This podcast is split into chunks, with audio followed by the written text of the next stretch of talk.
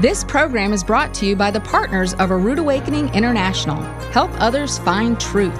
Support A Rood Awakening International today. One of the first Christian traditions that believers begin to question is Christmas. Is it pagan or isn't it? Does celebrating Christmas constitute sin? Well, if not, what's the problem? So Luke and Katie Abafi join us tonight to recall their journey creating a documentary around the Christmas question. Because it's the end of the sixth day, the sun is set, and this is Shabbat Night Live.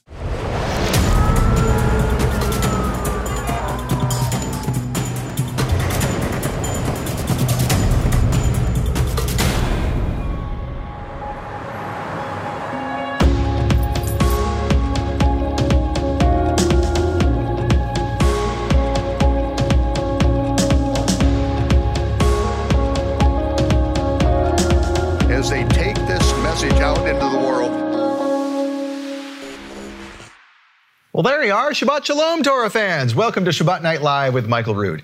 Luke and Katie Abafi are back tonight with one of the first questions believers have when they begin to have their eyes opened. What are we going to do about Christmas? Well, this is going to be fun. And uh, a Christmas conversation is usually followed up with an Easter conversation, but we're going to talk about Passover first. On the astronomically and agriculturally corrected biblical Hebrew calendar, there you have it right there. We are entering into the 11th day on the 12th month, which means we are only five weeks away from Passover. Wow. And that involves Angie Clark and David Robinson. Welcome to Shabbat. be Night here. Shabbat shalom. Shabbat, Shabbat shalom. Shabbat shalom. Shabbat shalom. Now, one of the first things, uh, David, that we have in front of us is here's something that you had personally procured, and this is our love gift for this month. Yes. I thought when I saw this on the commercial and when I saw it on pictures that this was a plastic bowl. It's, it's hand painted, but it's metal. Yeah. Beautiful. Yeah, it is, and it's you know it's it's uh, handcrafted, made in Israel. Um, so it's a it's a beautiful piece, and it's a little different than anything I've looked for. You know, so I really like it. Now, before the cameras came on, you were telling me something about this company that makes. Well, this. that that Oh, that makes this right that. here. Okay, for well, tell us about that Yeah, this mezuzah is made out of uh, olive wood, Mm-hmm. and it has a scroll that's tucked in the back, so it'll be against your house. But the company is a not not for profit, and they actually employ people that are making aliyah to Israel. Oh, I love that. Oh, Yeah, really? so that's why I really fell in love with them. Great people. Uh, I feel like we're working together to uh, to help people, but also to come up with good products for our. yeah, because that's that. quite often the, the issue, right? People make aliyah, they get to Israel, They're yeah. If they don't, They don't know someone, they don't have a job. It's it's it's a big step of faith. So she's trying to help them, uh, you know, make the the move a lot easier. That is Love a that. brilliant Love idea. it. Now, something else that is close to your heart is the guy who's doing the teaching for this month. That's right. My um, longtime best friend Rodney Thompson, and uh, he's he's you guys are going to really enjoy him. yeah, Angie, would you read off the back there just uh, what this is all about? Sure. In Matthew's account of the gospel, Yeshua says that we are the light of the world. But in some parts of the world, the darkness we are to expose is more intense than we can imagine. Yes, and that's what Rodney deals with. Um, Yeah. This guy, when he came here, you know, we're always looking for spirit and truth. This guy brought the fire Mm-hmm. Right. along with the truth. I'm, I'm so excited about Yeah. his teachings. It, it was really, uh, we, we went to the, uh, probably the worst areas in Kansas City to do street ministry. And, and we took a bunch of what I call greenhorns, you know, people in your congregation that have never done anything like That's that. That's got to be a southern And, area. and, and, Never and gone as we were driving areas. into these bad areas, this really bad area, it was right between the Blood and the Crips. There was a street. Oh, in really? between- Oh, yeah. It was. It was. bad. First thing we saw when we got out was some guy laying in the parking lot. You know, I mean, but as we got closer and closer, all the fun at breakfast went away, and everybody was like just scared to death. But we saw the power of Yahovah move in a way that, that just people were weeping mm. that were able to minister to these people. And we gave them clothes, we ministered to them, prayed over, and it really changed their lives to see that we have the power over darkness. Amen. But we're afraid because we see things with our eyes and our, we're not looking towards what is unseen, we're looking at what is seen. Right. And so it can hinder our faith. But and yeah. Rodney's a perfect guy to lead people into that because mm-hmm. he's been on that side. he's been of on that life. side. Yeah. He's seen, I mean, he was. had his had his car. He had a guy woke up. He was buying drugs, and he, guy unloaded his 357 right into his car. You know, at three feet away, and, and missed him. You know, Yeah. bullets were laying in the seat and everything, and He's real just deal. the He guy really just looked at him, laughed, and walked away. And and so his he's he's uh, on fire. Is Yeah. an He did. understatement. He Yeah. brought the fire. He brought Sure. the fire. because he and, and sometimes we wonder why Jehovah leads us through the or allows us to go through these choices that we make. Mm-hmm. But it's because of that very reason. He knows you're going to make it out on the other Right. side, and he's going to use you for that purpose. That hey, you've been on that side before. That's why I had you go through this. Mm-hmm. So now you can minister The to these glory of the. Yeah. journey. Oh, and he's and Rodney's just like yeah, he's He is. He's on fearless, fire. this dude. Yeah. And one of the greatest things he's doing is uh, he talks about it in this love gift is how he's uh, doing FaceTime calls to India and Pakistan. Pakistan, where uh, there are some young women there who are caught in sex slavery because they're of a lower caste system. Right. In India, they're they're the untouchables, I guess, or whatever. And so these girls are sold off and, and for you know not very much money to a to a uh, not that you should be selling a person anyway, but to to sultans and people like this, where he's trying to raise money now to release these girls. And in, and in terms of American money, it ain't that much. No, it's not. Not at all. You know, and so we can really help him do this. He's literally doing these these FaceTime calls, ministering to these girls. He hmm. has a translator on the other end. Yeah. And he's using this relationship he has to get in good with the Sultan mm-hmm. and say, hey, can we buy the freedom from these girls that you have in your Yeah. harem, for lack of a better term? Mm. Yeah, he's building that infrastructure now with people in Pakistan and India, and and that for those people is very dangerous. Yeah. I mean, there's you know people die if they uh, confess Jesus or Yeshua, and, Mm-hmm. and it, it's a it's a really good ministry, and um, there's a lot of people getting behind it. Yep. Now, speaking of getting people behind something, so we're five weeks away from Passover. I know it's hard to believe. And isn't we're, uh, we're still preparing the office here, so if you're coming to Passover, you know, forgive us. We're just, we might be doing things up to the very last minute, but, but we've had a couple of uh, uh, staff events here where we've gone and cleaned up the place and we've uh, made some things ready, and so we're really happy to have you here. Um, and so all three of us have been involved in that, and uh, we're just really happy to bring folks in. And if you're only able to watch it online, that's great. Yeah. Uh, you're going to see Michael here, That's which right. is the greatest. He is thing. back. Yeah. he'll be back. He's, you know, and, and Michael hasn't, you know. I- four years, three. It's three been three years since, since we've had Passover. an in-house And you know what's funny? I was talking to somebody the other day about um, Passover, and they knew about we were having a Passover event and this kind of thing. And I was doing a health consult with this person, and they said, you know, I've heard this is Michael Rood's ministry, but and, and I support the ministry, but I haven't even seen Michael. This is a person they've come in to see what's happening here on Shabbat Night Live and elsewhere. They know it's Michael Rood's ministry, and they're supporting what's going on here, even though they haven't even seen Michael yet. Right. This is amazing. Listen, it's great. we, we have the best We do. support group We do. of our donors that I've ever seen in my life. Our ambassadors, they're our core group. And uh, that's who I get to uh, Yeah. be one on one with Yep. daily. And uh, thank you guys. We love you so Yeah, much and can't you wait guys to are the see best. you Yeah. here for Passover. And you're gonna see Michael. Yes. Michael's gonna be on the stage. He's so excited to be coming to this. Uh, and his progress has been amazing. I think all three of us would agree. Absolutely. Every time he comes in here, we see him once every week or every two weeks. And every time he comes in, we're just wide eyed, shaking our head, going, How can you be this well after what we saw three years ago? This Right. is almost impossible. Right. So it, it's amazing. You're going to love it. And uh, yeah, so Michael's coming. Mark, mark it on your calendar. Make sure you get your ticket. There it is right there. And we will see you at Passover. And we'll see you guys at Passover too. Yes, we'll be there. Okay. now, a big question indeed. Does celebrating Christmas constitute sin? Well, if not, what's the problem? Luke and Katie Abafi join us tonight to recall their journey creating a documentary around that question, the Christmas question. So, Bread and Wine with Michael is next, but you might want to get some popcorn too because this is going to be fun. See you in a minute.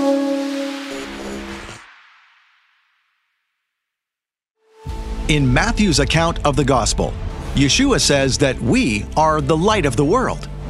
But in some parts of the world, the darkness we are to expose is more intense than we can imagine. Making the gospel relative, I don't believe, is conducive to making disciples. We're not supposed to be relative. We're supposed to be set apart.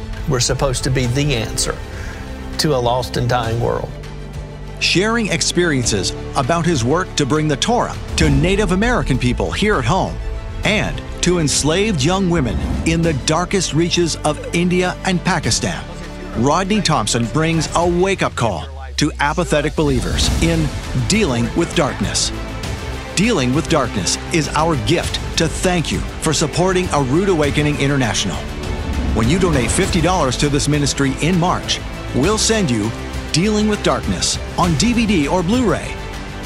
Donate $100 and we'll send you Dealing with Darkness plus an olive wood mezuzah from Israel, featuring the Shema in Hebrew and English, inscribed both on the wood and written on a scroll inside. Donate $300 and we'll send you three gifts Dealing with Darkness, the Olive Wood Shema Mezuzah, plus a 10 inch decorative butterfly bowl featuring vibrant hand painted artwork by artists in Israel. These gifts are a limited time offer from Michael Rood to thank you for your support. Make your donation today and receive the $50 gift, the $100 gift, or the $300 gift. Get these exclusive thank you gifts when you make a donation to support A Rood Awakening International in March. Call 888 766 3610 or get your gifts online with a donation at monthlylovegift.com.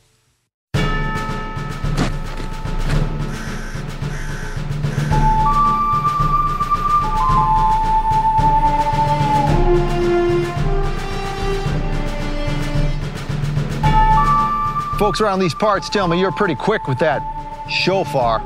I am. And that's a, a mighty purty holster you got there.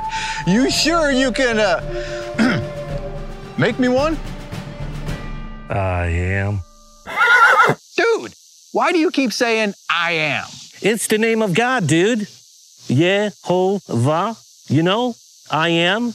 Oh. Uh, there's only one problem with that, partner. You see, this Sabbath gathering ain't big enough for two shofar. Are you saying we should draw? I am.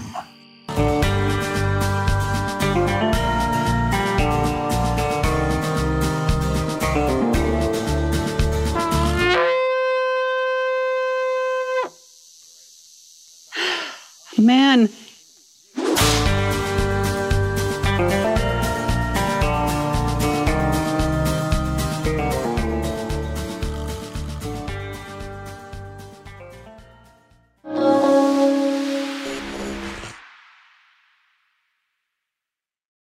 The night of the Last Supper, Yeshua took arton, arton, leavened bread, and he blessed the Most High, and he broke the bread and said, This represents my body, which will be broken for you. He took the cup, and he blessed the Most High, and said, This represents the renewed covenant in my blood. The following day, the following day, on the 14th of the month of the Aviv, there were two large loaves on the wall of the temple. And when they took the first loaf down, after that, no more bread, no more leavened bread was eaten. Then, when they took the second loaf down, that's when all of the leavened bread in the city of Jerusalem and everywhere else was completely expunged. It was burnt in the fire. That was the rehearsal that was done the following day, uh, just before the Passover lambs were sacrificed in preparation for the Feast of Unleavened Bread. But Yeshua represents in this very thing in the breaking of the bread that we do, in the Kiddush, in the sanctification, every Shabbat, we remember that his body was broken for us. By his stripes, we were healed. And in the taking of this cup, as we say this prayer in thanksgiving to Almighty God, Baruch atah Yehovah Eloheinu melech haolam, Borei pri hagafen. Yeshua said, This is the renewed covenant in my blood. As often as you do this, do this in remembrance of me. Every meal, any time, any Sabbath, any feast, any time that you need to remember his broken body and shed blood, we do this in remembrance of him.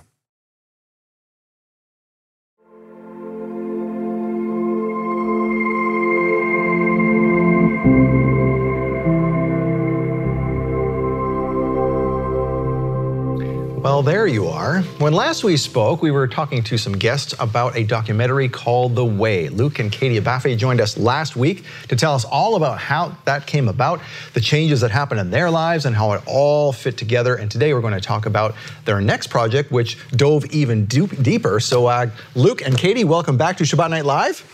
Thank you. Thanks for having us. Great to be here. Yeah, you know, and who else is here is uh, we can't see them right here, but they're in the studio with us. And uh, Michael Rood and uh, his wife Anna Lil are with us. And Anna Lil is from Costa Rica. And we were talking briefly before the cameras came on about, oh, we're going to talk about Costa Rica and the tie in with uh, your next project that happened after the way. And she piped up and said, What did you say about my country?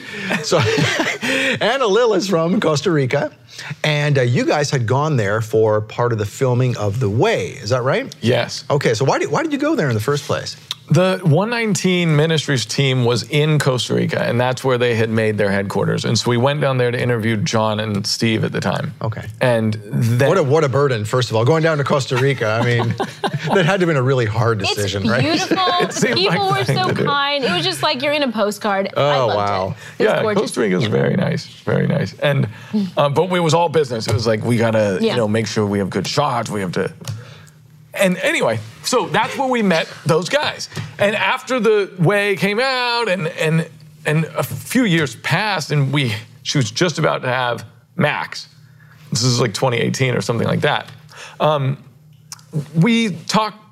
I think John Sherman from 119 reached out and said that they were thinking about kind of doing a documentary version of one of the teachings that they had done, which is okay. similar to Michael Rood's Truth or Tradition. Oh, Truth and Tradition. Yes, yeah. classic. A lot of people find this ministry through that. Yeah. yeah. Okay. And so they said, well, we would like to do it through a, like in a give it the documentary frame. And so we thought about that and discussed it, and eventually we we decided to do that. wow. Okay. So this was basically now, if anybody doesn't know what truth and tradition is, that's where Michael dresses up as Santa Claus and says this is all bunk, essentially, and just explains why. Yeah. And there's a lot of research there, uh, a lot of where, where did the Christmas tree come from? Where did this come from? Where did that come from? So this is then, I guess, for you guys, the way and then you kind of dive deeper on one of the first things people run into is mm-hmm. either Sabbath or Christmas, typically, right? I mean, yes. Yeah, yeah, that's true. That was the first thing for my mom, and I didn't realize it till like we were already doing this film, where she where she said, "Chris, I'm not going to celebrate Christmas anymore," and mm. so yeah, it ended up tying into my personal life. It's interesting how everybody. Did you talk to several people about how they came out of Christmas during the, this thing, or, or, was that not the premise of how this one worked? So, with the way we were talking with a lot more people who had cha- made changes to their life, but with the Christmas question, we were almost completely, mostly talking to yeah. experts, mm-hmm. researchers, historians. Ah, and okay. so to, to give kind of meat and back up uh, all of the assertions that we make about the, a lot of these trappings being pagan, right. or having at least pagan uh, roots, like, of like some sort. So basically, we look at the tree. Does it really come from where we thought it come from? Like all these, is it just rumors or is it true? Is there is there some tie-in? That type of those type of questions? Yeah. Oh yeah. We talk about that. Mm. And you're hearing from people who think that it's totally fine and can be part of a Christian faith, mm. and you're hearing from people who think it's totally not okay, and putting those perspectives and conversation with a lot of there's a timeline throughout it like a literal timeline on the screen where you see where different things were introduced and like oh this came way before you know any mm. christians were even thinking about this date for example oh interesting Okay, so this, this is more of a history lesson then. This is more of the Tim Mahoney style. Let's go back and see if the timeline matches up. yeah, yeah. Yeah, he did a great job. Yeah, he did. I loved his timeline in in, in that. On that Exodus, wall where he slid it all. Yeah. Yep, yep, the, yeah, the sliding timeline. Mm-hmm. Yeah, that's probably that one great. of the, the best visual I think everybody remembers from that one. Yeah. Wow. So, so I remember how we actually stopped doing Christmas in our house. Mm-hmm. We were gradual about it because we already had kids in the house. They already experienced, well, my, my, daughter was around, not my son yet, but she had experienced a couple of Christmases. So we're like, okay, how do we gently wade out of this? So one year, uh, I took her to, uh, to uh, we went and found some wood we went specifically looking for old pallets that people were getting rid of. Mm-hmm. And I told her, we're going to make a manger for baby Jesus. instead of a Christmas tree. So together we made this little manger and we took one of her dolls and we put it in the manger and and then you know the the, the present still went under the manger. but it was like one step away from the tree. So we didn't we didn't have the tree, we had the manger, and then the next year we didn't have anything at all. And then we kind of, you know, moved around doing that. But so let's dive into some of this then. So, you know, the you dove into this, you found some some things that, that were pagan or weren't pagan. What are some of the things that were like, okay, we assume as Torah observant believers that this is absolutely pagan. This one is pagan.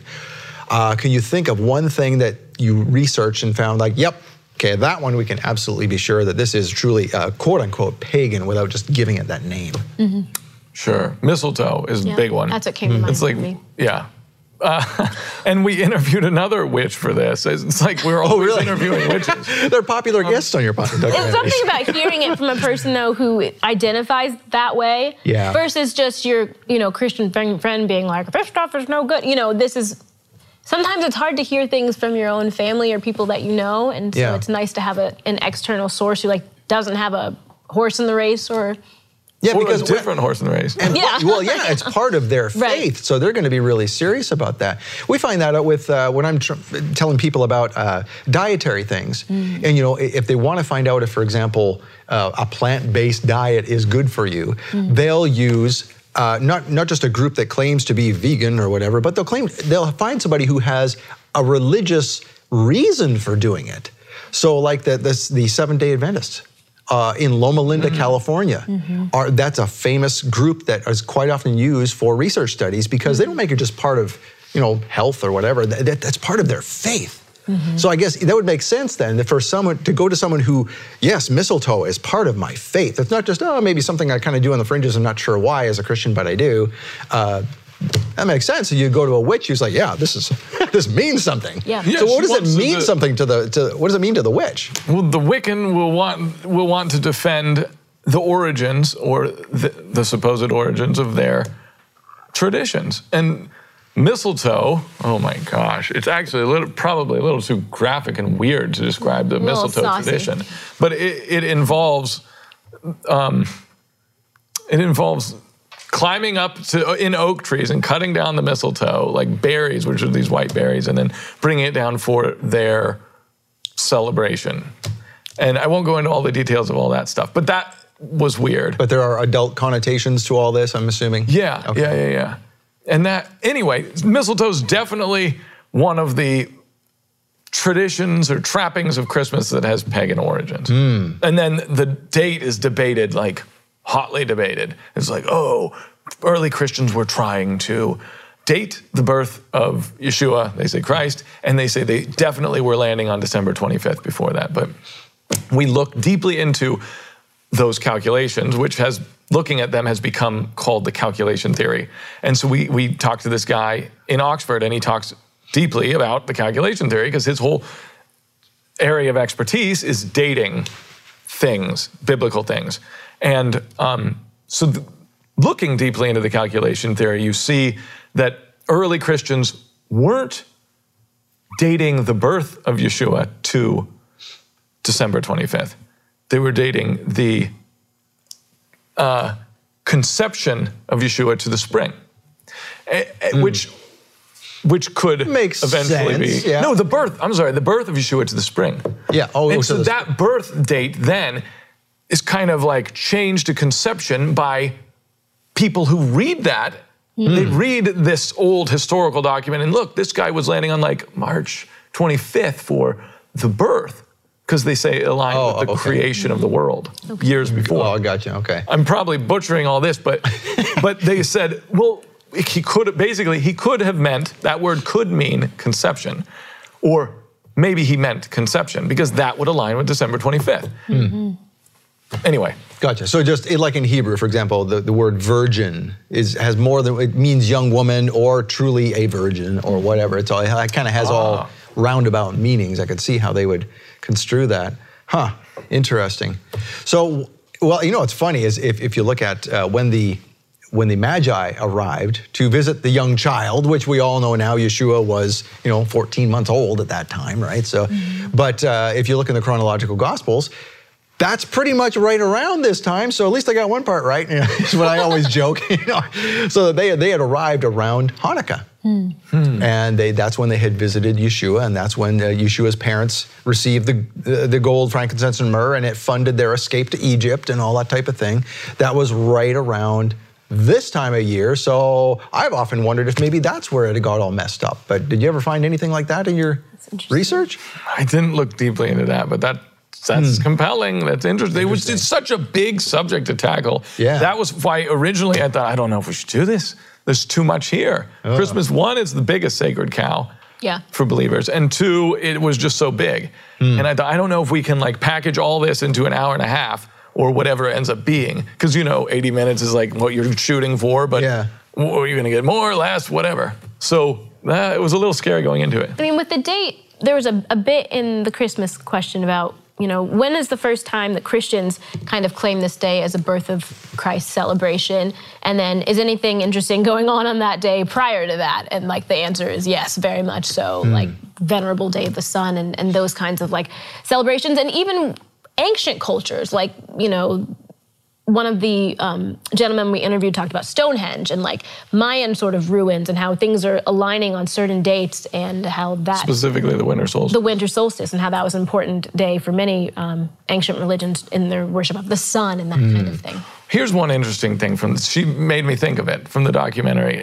An argument Christians will use to say, "Well, December 25th is not the, Christ- the winter solstice, thus."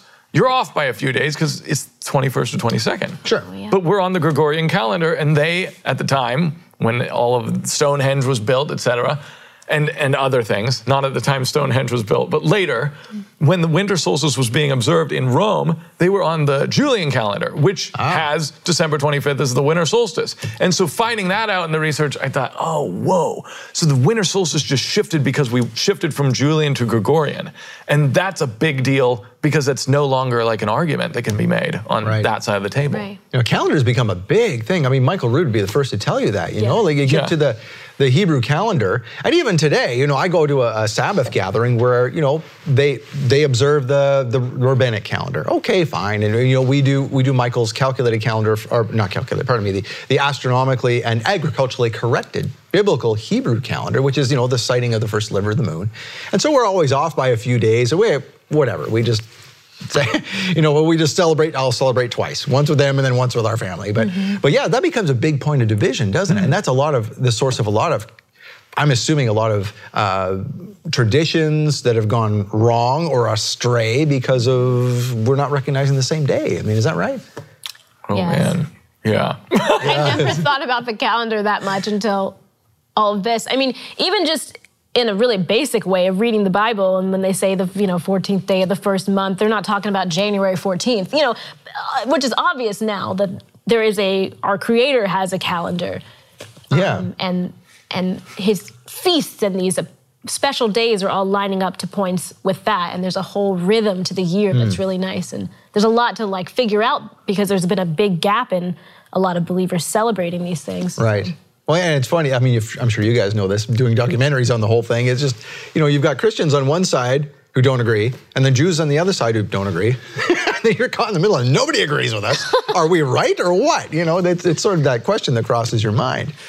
So tell me about that. There's something that we wanted to cover here with regard to all of this and, and, the, and the Christmas question, if you will, is the two Babylons.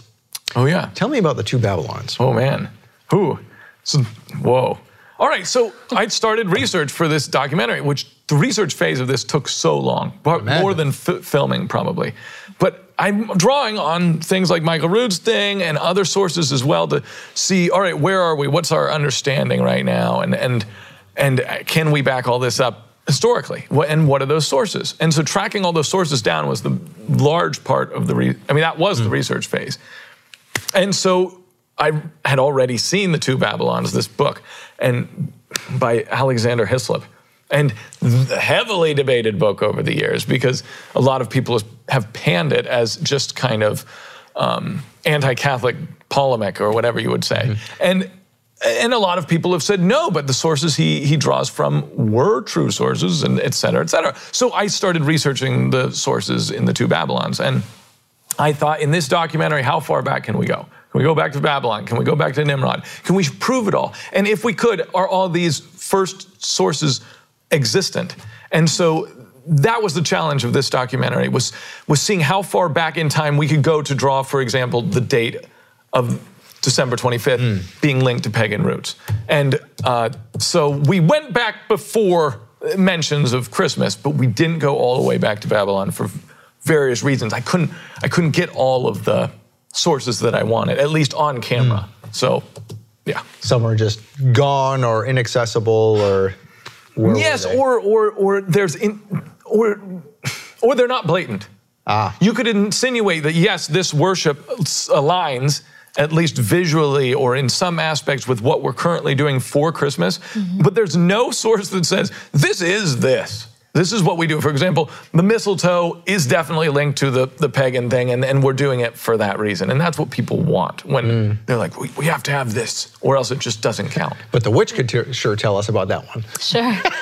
yes. Because it's her part of her religion, it's right. part of her faith, right? So she was serious about it. So yeah. do you find that a lot about what, when you did this documentary, that a lot of what you found was gray area? Like it just, where did this come from? It just kind of morphed over the years, and how did it morph? We don't even know how it came to be? Well, it's interesting because even in America's history, one of the first things I learned when making this movie is that Christmas used to be illegal in America. I was like, how did I never hear that? You know, and reading things that um, the the Puritans were doing and and how they took so much, you know, Torah seriously. Even like the law about stoning a rebellious son, like stuff like that was on the books for them. Mm, yeah, really. Um, yeah. Yeah. So, so these was, are folks like the Quakers, or who who was this? They. Uh, I'm saying Puritans, but I'm. Puritans. Sure Puritans were the ones that, that outlawed Christmas. Okay. Yes, and, and it, they were like, "This is going to be a day that we work. It's not going to be. A, we're not going to have a, any part in that." And hmm. so it's interesting because in our kind of recent history, people were thinking about these things and keeping it separate.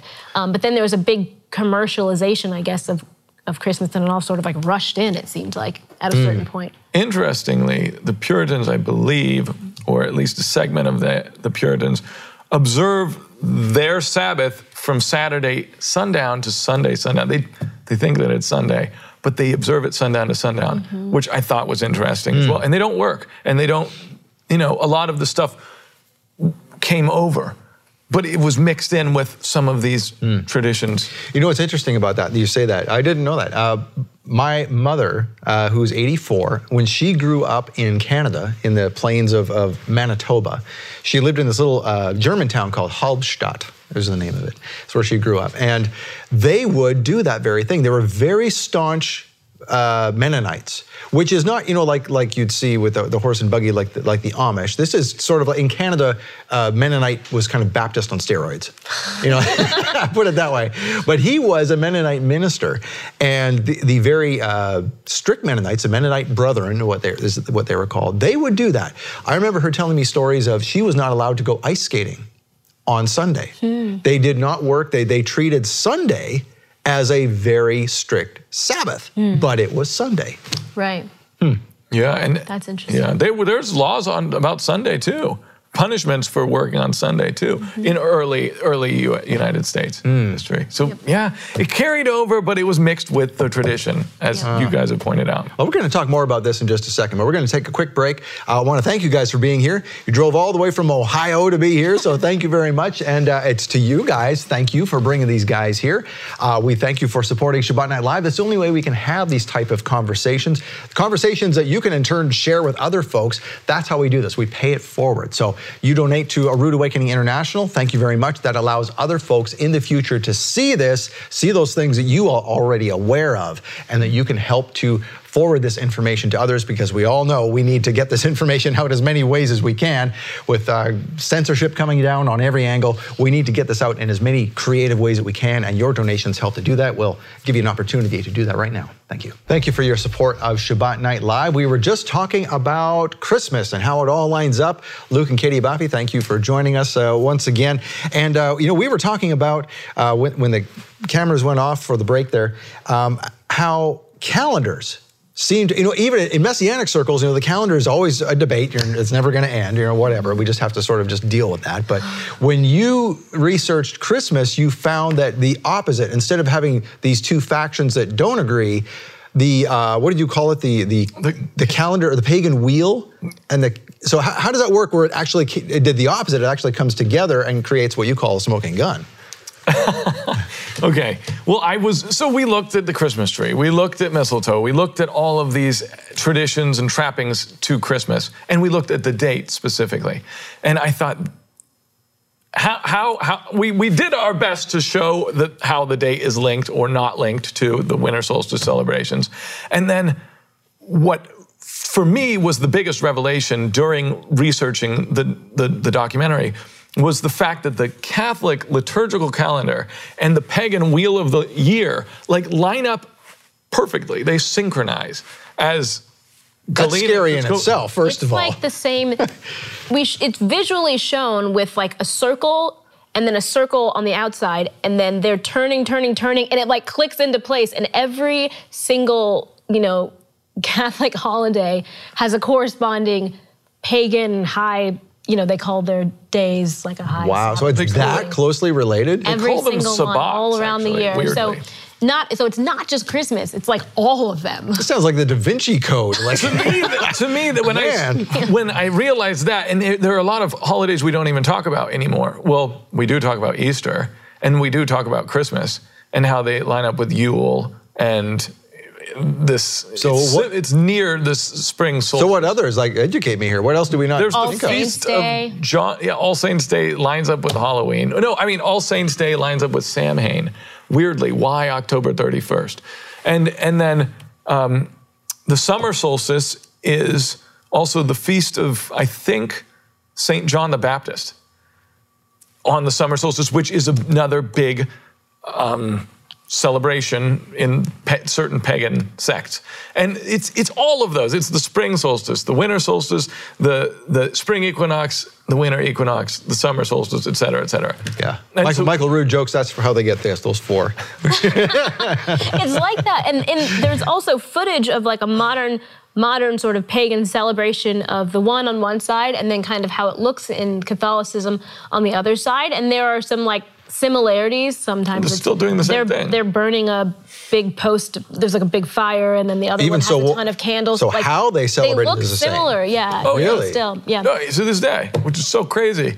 And so we in America are just stuck on Christmas and we're stuck on Easter and the trappings of the Easter bunny and the eggs and all how this is linked to certain pagan, you know, fertility rites. Semiramis and Yeah. all that. Yeah. But then we could, if we wanted to, just jump to the next season to summer and look at how they're burning effigies of, of, of St. John, I believe. And in the summer solstice, they're burning a, a bunch of effigies as well. Uh, it's this huge feast. It's like as if these traditions pre existed the universal church's um, entrance into that society and they co-opted them and and Christianized them, if you will, just as Pope Gregory. So does that all back up to Constantine back in the? I mean, that far back, or is it just kind of all over the place? Constantine Sunday and Easter, definitely, because he wanted to. He was sick of the Jewish calculations of dates of Passover, and he said, "We have to get out of this. We can't be calculating. We're not going to be arguing amongst ourselves like these Jews." And he is like all of this is big, like polemic against the Jews and wanting to distance themselves from Jewish ob- observation, mm-hmm. which also happened to be biblical observation of, of, of Abib and the first of Abib and all, all, all the things that we're trying to do now. But um, yes, so they, they had the Council of, I think, Nicaea. You guys will know all this, um, where, where Easter happened. And then Sunday was actually like March 7th, 321 AD, I think, when he, Constantine puts out his Sunday edict. And he says, you, you believers, Christians, must now observe the venerable day of the sun as their day and not the Sabbath as the Jews would do. And then later there's a, a penalty. You get kicked out of the church if you keep observing the Sabbath. So it's like it's that happens today, as a matter of fact. you get kicked out of the church if you obey. I guess not much has changed. That has happened. Sorry, Sadly. continue. Yeah. Well, um, I, I, so, but not everything, not all of these dates, I think, can be traced back to Constantine, because, which is good evidence that it was a progression of adoption as as Catholicism or corporate Christianity or whatever you want to call it, was, moved its way through the world and became this enormous power that ended up being responsible for all sorts of evils. Um, it adopted the pagan customs that it ran into to an extent, at least the trappings, the buildings. And that was another thing we show in the Christmas question how mm. a lot of the current modern day um, big, beautiful churches were, pre- especially in Rome, were previously pagan sites. They were temples, literally temples, like the Pantheon. The Pantheon used to have Pantheon, a bunch of gods, and now it has a bunch of saints in all of the little. Um, so basically, they say, well, that's going to be John the Baptist. That's going to be. Yeah. Which we know is hmm. expressly forbidden in the Bible. You know, it's always like when you come across these relics of idolatry, just destroy it mm-hmm. completely. Don't turn it into something else, which is a big part of the Christmas right. conversation. And praying to Mary and things like this, yeah. and that's where we get all this stuff from. Yeah. Interesting. Yes, the one ver- I thought you only need you need that wheel of the year, and you need the one verse Deuteronomy 12, 4, which is don't worship me the way that the pagans worship their gods. And so, if you can show that at least some of these trappings are the way pagans used to worship their gods, then why would we do it? Especially when He has given us such a rich, like, a group of holidays to celebrate, which are so much more fun and tell the story of the Bible. Right. So, all in the name of saving a statue and renaming it. Well, that's a beautiful statue. We don't want to get rid of it. So, but there again, right? Yeah. Tear down their poles, tear down this, tear down that. We're told to go in, yeah. not adopt them and change them into something else. Like I always always tell people, you know, they're having these trunk or treat things for Halloween and things like this in church parking lots. You can't redeem something that was not Jehovah's in the first place. Yes. That's what redeeming is. You, you can't you know, redeem something that was never his in the first place. Yeah. So yeah, it's crazy, right? So yeah, it's expressly forbidden to do exactly what they have been doing. Yeah. Claim that temple and call it a cathedral. And oh, go ahead.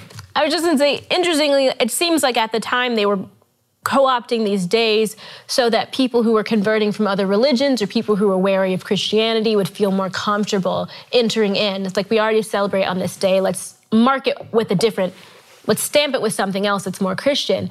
And it's funny because nowadays people will say, well, you know, my unbelieving friends and family, like, they'll only come to, to church on Christmas or Easter.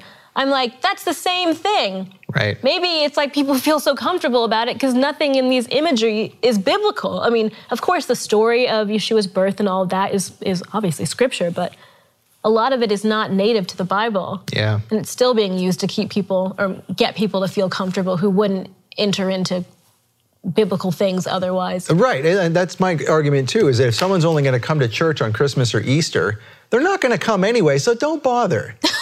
I mean, I'm sorry, it may sound a little cold and crass, but it's uh, like if, if they're only going to come to appease you, so you'll leave them alone for another six months, then just don't. Just ask them to come on the week after. What's wrong with that? Sure. You know? Yeah. So, yes. Anyway, you're about to say something. Well, we almost use a, something in the film. It was this guy who I won't remember his name, but he used to be very into doing yoga. And then he became a believer and he was like, I'm not going to do yoga anymore because I think that the origins of yoga uh, are steeped in, in like sun god worship and other worship. I mean, they have like all, they have a lot of the, the movements that you're making, or some of them, are called things like a sun salutation where you're literally bowing, like you're bending over in half and like bowing. Yeah. So his argument, which he didn't sadly carry forth to, Chris, to Christmas and Easter, was if we know these things were incepted and being used for the worship of a different God, then why use it for the worship of the Creator? And so he had, I have to remember his name, but. Mm. Yeah. Anyway, I, I, wanted to mention. There's a that. debate behind that one too. Is yeah, it is it just plain old stretching and it's it's sure. what's wrong is what we called it, like bowing to the sun, or oh yeah, and know. that is that nowadays is being co-opted by the church. Now you have holy Christian yoga, yoga you have Christian yoga. yoga. Like yeah. we want to do these things, but we we don't want to, to be smacking of any kind of pagan origin. So and so worship music.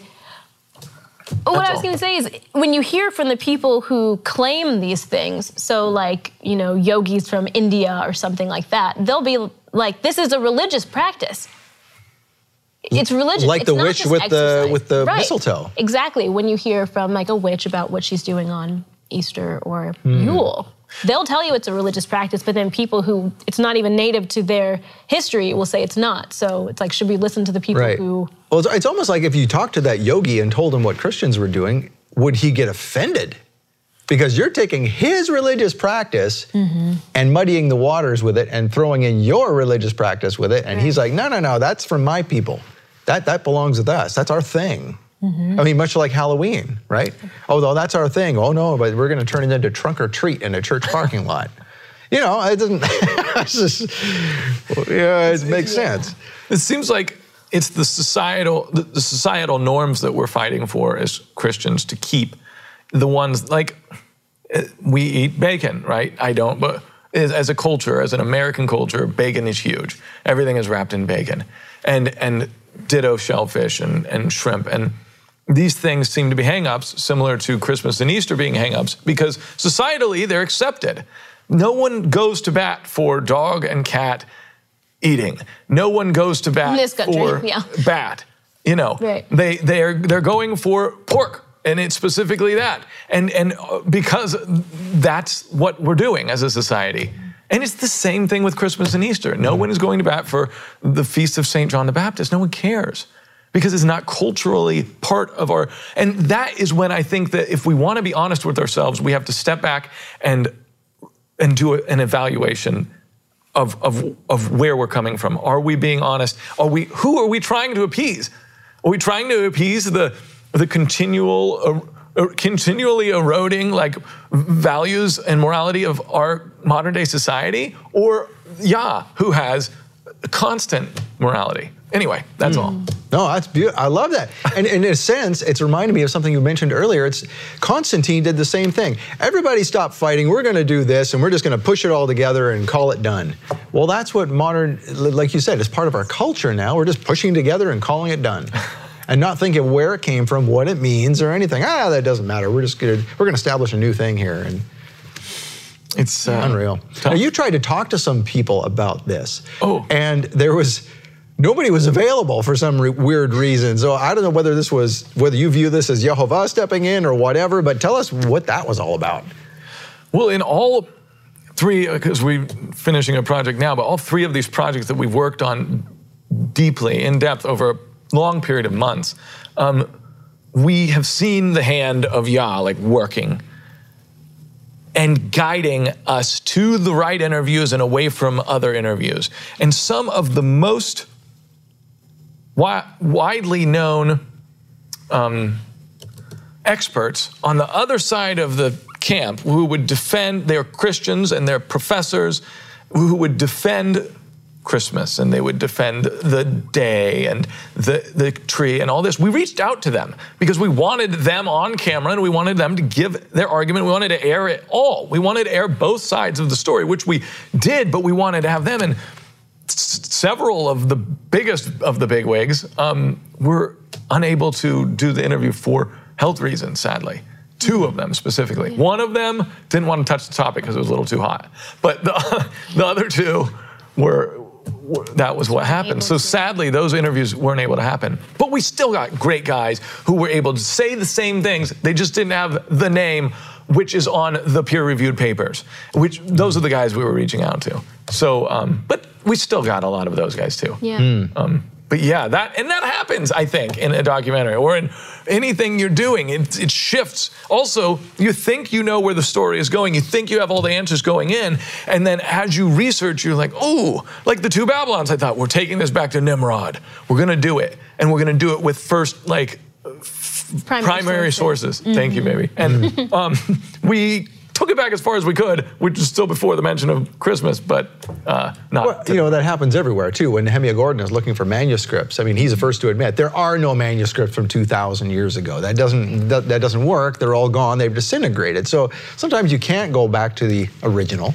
Uh, you've just got to deal with what you've got, right? So. Well, I, I think I think Jehovah guided your hand there so that you wouldn't have those folks, and uh, they never belonged in the documentary in the first place, right? I guess not. I guess Yeah. you're right.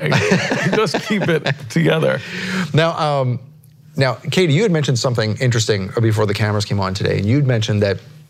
Uh, you know, there's there's facts about where these things came from, and then there's sort of like this ambiguous hard to put your finger on spirit of it all. That if you are awake in, in the spirit, you will see this. So Ye- tell me how that went. Absolutely. I think when you look at some of the mythology and things surrounding the trappings of Christmas, the origins of Easter, uh, you can see if you are, I'd say, a believer and you have sort of spiritual vision, how these things are traced through history. You see, like, oh, I see that being connected to that and that and that, and and you can follow the through line. And I guess that's a little bit different sometimes than what Luke's talking about with finding primary sources, where somebody, some historian from way back in the day is saying, yes, we did this for this reason and we were worshiping this. Um, so there's just that element of like spiritual discernment versus like the histor- the history and the scholarship of it. And um, it's nice to bring both to bear, of course. Yeah. And in the Christmas question, it leaned more towards the, the Where we could get yeah the the source. primary Yeah. source Yeah. material and all of that. But it doesn't mean that the other threads throughout history are not maybe true as well in some cases. Yeah, like the two Babylons. It takes it back to Nimrod and it says, look at this. These two images are very similar and how could they not be the same? How could this how could this modern day worship or or worship in in primary sources we have not be the same as the worship that's written about by Herodotus, for example? And and but we don't have we don't have some documents that say this is that. This this ancient Osiris worship is exactly what we meant to be doing on this date, because who would write that? Um, So so yes, the- you have to have some insight and and, and eh, to to make that work. And I thought we got to do it without that, even though I don't totally disagree with that either. Yeah. No, I, it, the same thing with when Miles Jones tells us about, uh, for example, there's this uh, cow ceremony, the sort of this almost like ancient rodeo that where they're jumping on cows and things like that. Well, the same thing is found in Greece, but it's also found on the stones in Saudi Arabia, where it's supposed that this is Mount Sinai and this was the altar to the golden calf. Oh. You know, they they- this imagery is not found in Saudi Arabia; it's found in Egypt. So, what is it doing in Saudi Arabia, and what is it doing in Greece? Hmm. And although they're separated by centuries, they look very similar, but someone could argue to the nth degree that they're not the same. Right. But then you have to go, like you said, to the spirit of what is really happening here.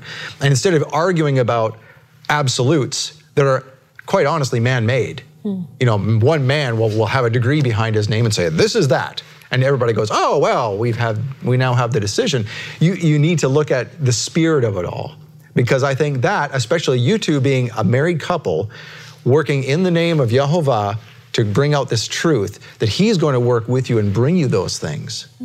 And, you know, and it's, it might be grand to think of, but it's, I I think He does that so that the truth really will come out. And there are things we can't put our finger on. And those who are, are just not of, of faith at all won't ever see it. Mm-hmm. But those who are will see it, exactly what you're talking about. Mm. Yeah, I guess. I, yeah, thank you. That's You know the what I'm kind thing saying? to say, and I hope I hope so. I hope he is using And the tricky thing about the scholarship is that, as everyone knows, just like when you're looking for a study, you can say someone, find someone who says, you know, red meat will kill you, and someone who says it'll save the world. And it's the same with some of this history, too. Not to the, the same degree, but you can find competing Definitely, and opinions that's the if whole you look for them. no one thinks about okay so your christian friend comes to you and says look i found this article by this professor that says he, the, the origins of christmas were christian before they were pagan. And if you look into the personal life of most professors who say this sort of thing this is what i found in doing research um, there's often a religious bias of they are christians or they're affiliated with the church in some manner. Is does it not behoove them to try to find something in, in, in the research? And this is what other professors told me when we were in Germany. That one professor, what was his name? Hal, uh, I think. I can't remember exactly. I'm sorry. he's watching this.